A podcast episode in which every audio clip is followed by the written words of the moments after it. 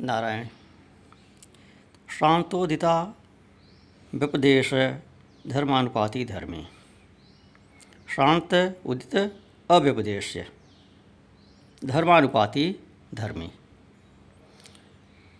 कि जो शांत, उदित और अव्यपदेश तीनों धर्मों में तीनों अवस्थाओं में व्याप्त रहता है, अधिष्ठान रूप से व्याप्त रहता है, वह धर्मी है। द्रव्य में सदा विद्यमान रहने वाली अनेकों शक्तियों का नाम धर्म है और उसके आधारभूत द्रव्य का नाम धर्मी है। जैसे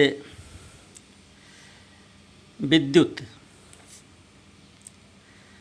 प्रकाश, यह विद्युत का धर्म है।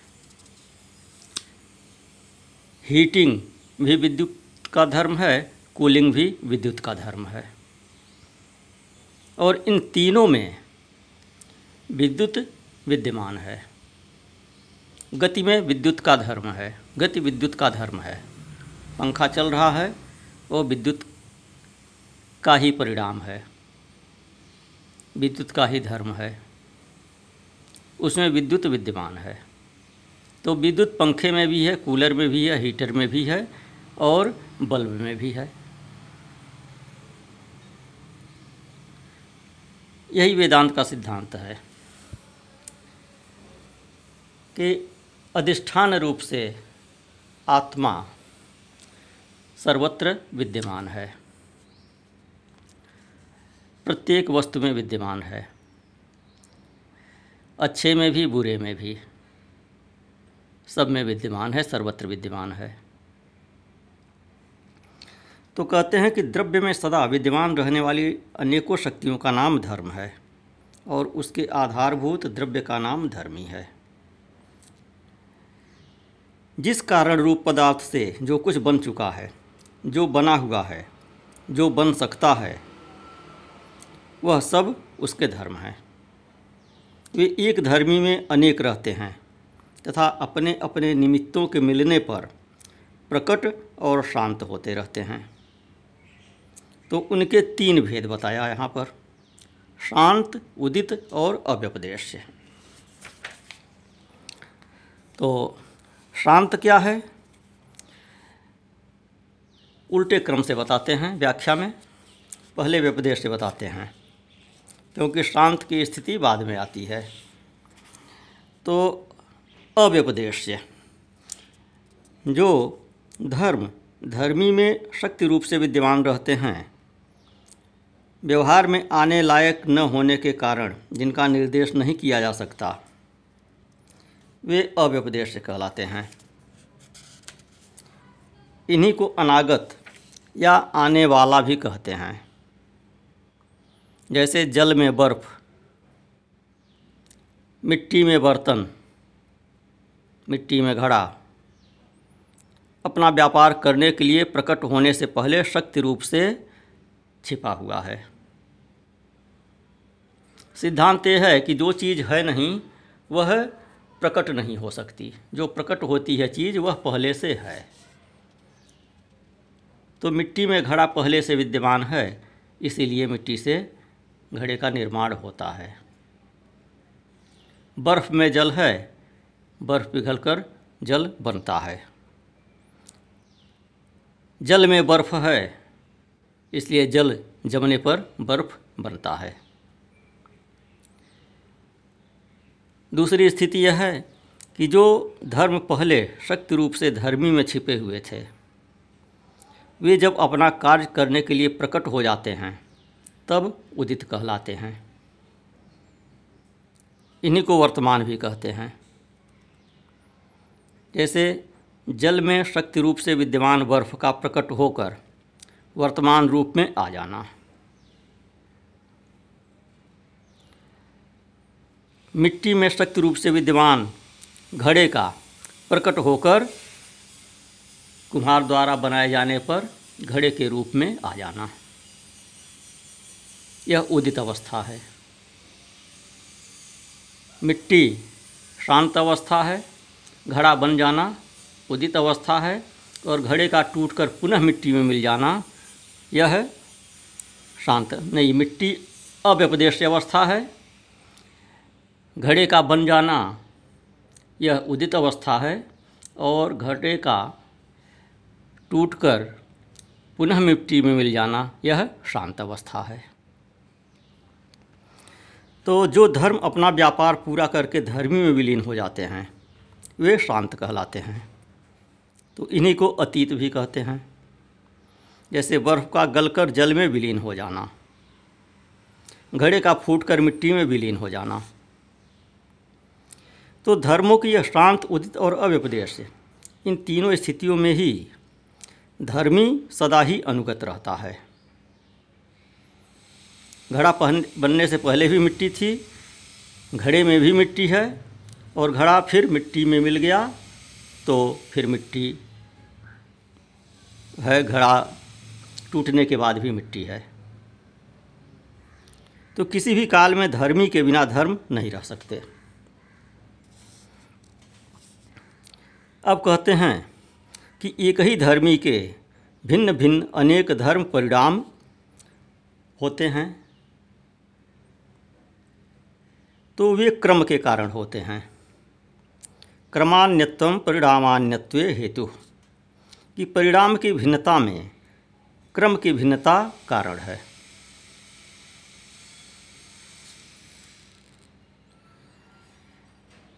तो जिस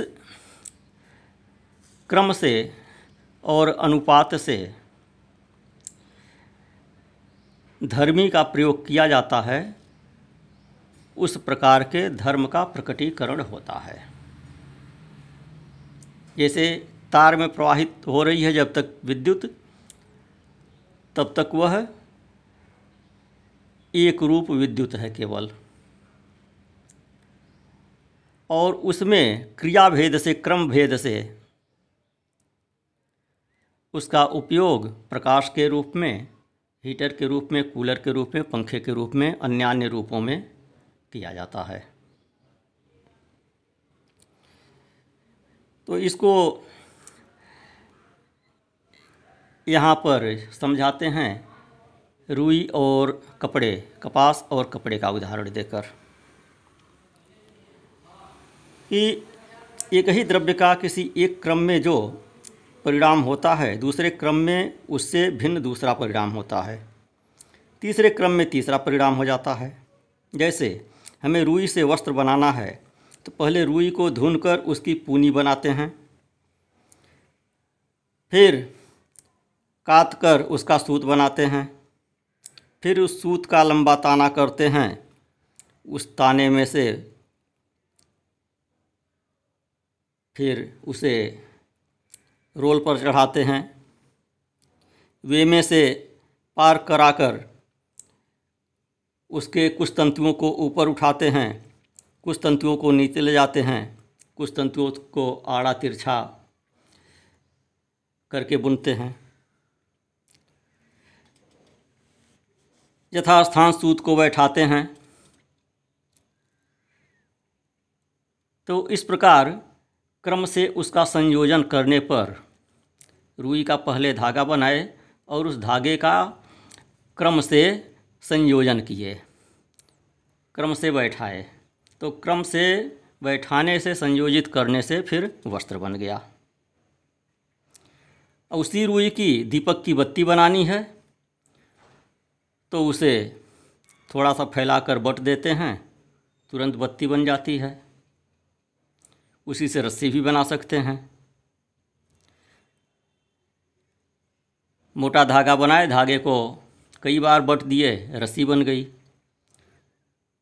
उसी सूत से जगह बन जाता है। तो इनमें जैसा वस्त्र या जैसी बत्ती या जिस प्रकार का धागा, जिस प्रकार की रस्सी बनानी हो, उनमें उस प्रकार का क्रम भेद करना पड़ता है। इसी तरह से अन्य वस्तुओं में भी समझ लेना चाहिए। तो इससे यह सिद्ध होता है कि क्रम के परिवर्तन करने से एक ही धर्मी भिन्न भिन्न नाम रूप वाले धर्मी से युक्त हो जाता है। भिन्न भिन्न नाम रूप वाले धर्मों से युक्त हो जाता है और उसका भिन्न धर्मी के रूप में भी नाम हो जाता है। उसके परिणाम की भिन्नता का कारण क्रम की भिन्नता है। क्रम की भिन्नता सहकारी कारणों के संबंध से होती है। जैसे ठंड के संबंध से जल में बर्फ़ रूप धर्म का प्रकट होना। और गर्मी के संयोग से उसका भाप बनना। तो कहते हैं कि यह संयम किसी ध्येय वस्तु में सिद्ध कर लेने पर, किसी ध्येय वस्तु में यह क्रम समझ लेने पर, अर्थात उसके वास्तविक स्वरूप को समझ लेने पर उसके धर्म को उसका विकार समझ लेने पर और सभी विकारों में उस धर्मी को अंतर्भूत समझ लेने पर, अनुगत समझ लेने पर, अंतर्निहित समझ लेने पर उसका फल क्या होता है कि जब यह बात समझ में आ जाती है तो अनेक प्रकार की सिद्धियाँ प्राप्त होने लगती हैं। कपड़े का एक उदाहरण दिया। समझाने के लिए। कपड़े से सिद्धि नहीं हो जाती है, नहीं तो सारे बुनकर सिद्ध हो जाते। सारे फैक्ट्री मजदूर, सूती मिल के और इंजीनियर, सूती मिल के मालिक, ये सब सिद्ध होते, ये सब व्यापार नहीं करते। ये एक उदाहरण देकर समझाया। भौतिक उदाहरण दिया मटेरियल साइंस का मटेरियलिस्ट उदाहरण दिया, इसको स्पिरिचुअलिटी में लागू करना है। तो इनको ही योग की विभूति अर्थात भिन्न भिन्न प्रकार का महत्व कहते हैं, जो सिद्धियाँ प्राप्त हो जाती हैं। शक्ति के क्रम को समझ लेने से।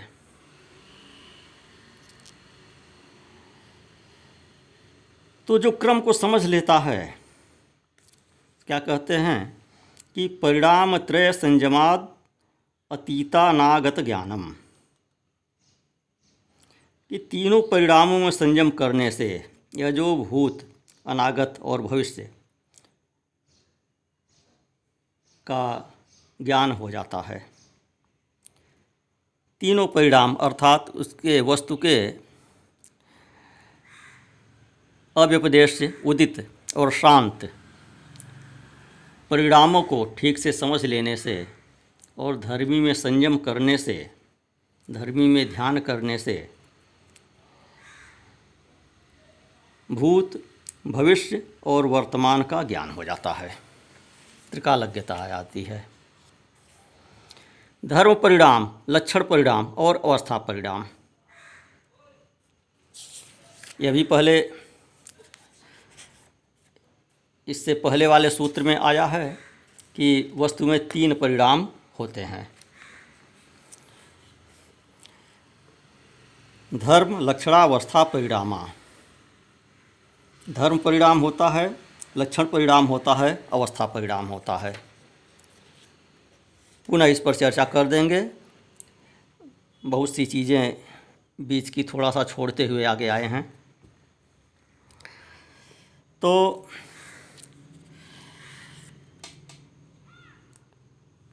इन तीनों परिणामों में संयम अर्थात धारणा, ध्यान और समाधि कर लेने से योगी को उनका साक्षात्कार होकर भूत और भविष्य का ज्ञान हो जाता है।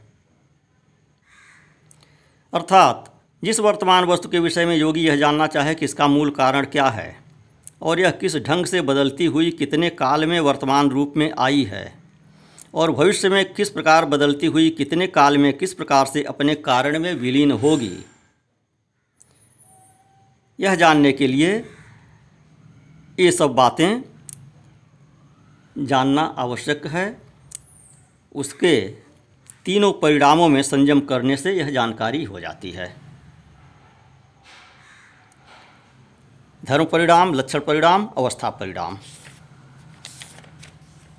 और उसका जो क्रम है, शांत उदित और अव्यपदेश इन दोनों त्रिपुटी को जान लेने से भूत भविष्य का ज्ञान हो जाता है, यह उसका फल बता रहे हैं। इसी प्रकार शब्द, अर्थ और ज्ञान, इन तीनों का जो एक दूसरे में अध्यास हो जाने के कारण मिश्रण हो रहा है, उसके विभाग में संयम करने से समस्त प्राणियों की वाणी का ज्ञान हो जाता है, समस्त प्राणियों की भाषा समझने की शक्ति आ जाती है। जो चीज़ें व्यवहारातीत हैं तो उनके बारे में अधिक हम यहाँ पर चर्चा नहीं कर रहे हैं, उनका विश्लेषण नहीं कर रहे हैं, क्योंकि उनकी उपयोगिता यहाँ पर नहीं है। इसी प्रकार संस्कारों का साक्षात कर लेने से पूर्व जन्म का ज्ञात हो जाता है। संस्कार, साक्षात, करणात, पूर्व ज्ञात, जाति ज्ञानम। प्राणी जो कुछ कर्म करता है एवं अपने इंद्रियों और मन बुद्धि द्वारा जो कुछ अनुभव करता है, वे सब उसके अंतकरण में संस्कार रूप से संचित रहते हैं। तो उक्त संस्कार दो प्रकार के होते हैं। एक वासना रूप, जो कि स्मृति के कारण हैं, और दूसरे धर्माधर्म रूप, जो कि जाति, आयु और भोग के कारण हैं। तो ये दोनों ही प्रकार के संस्कार अनेक जन्म जन्मांतरों से संग्रहित होते आ रहे हैं। तो उन संस्कारों में संयम करके उनको प्रत्यक्ष कर लेने से योगी को पूर्व जन्म का ज्ञान हो जाता है। जैसे अपने पूर्व संस्कारों के साक्षात्कार से अपने पूर्व जन्म का ज्ञान होता है, उसी प्रकार दूसरे के संस्कारों में संयम करने से उस दूसरे के भी पूर्व जन्म का ज्ञान हो जाता है।